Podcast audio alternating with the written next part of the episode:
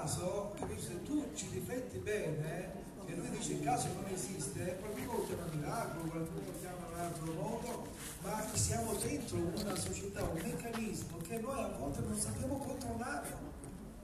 Noi non lo sappiamo, cioè noi ci crediamo di essere liberi, ma lui alla fine non è nemmeno libero perché è vittima della sua stessa macchinazione. Quindi dov'è la, la libertà in realtà? Noi siamo tutti dentro eh, un meccanismo che appunto, lo dice lui stesso, che non riusciamo controllare. Comunque grazie per la domanda, eh, però ci può stare.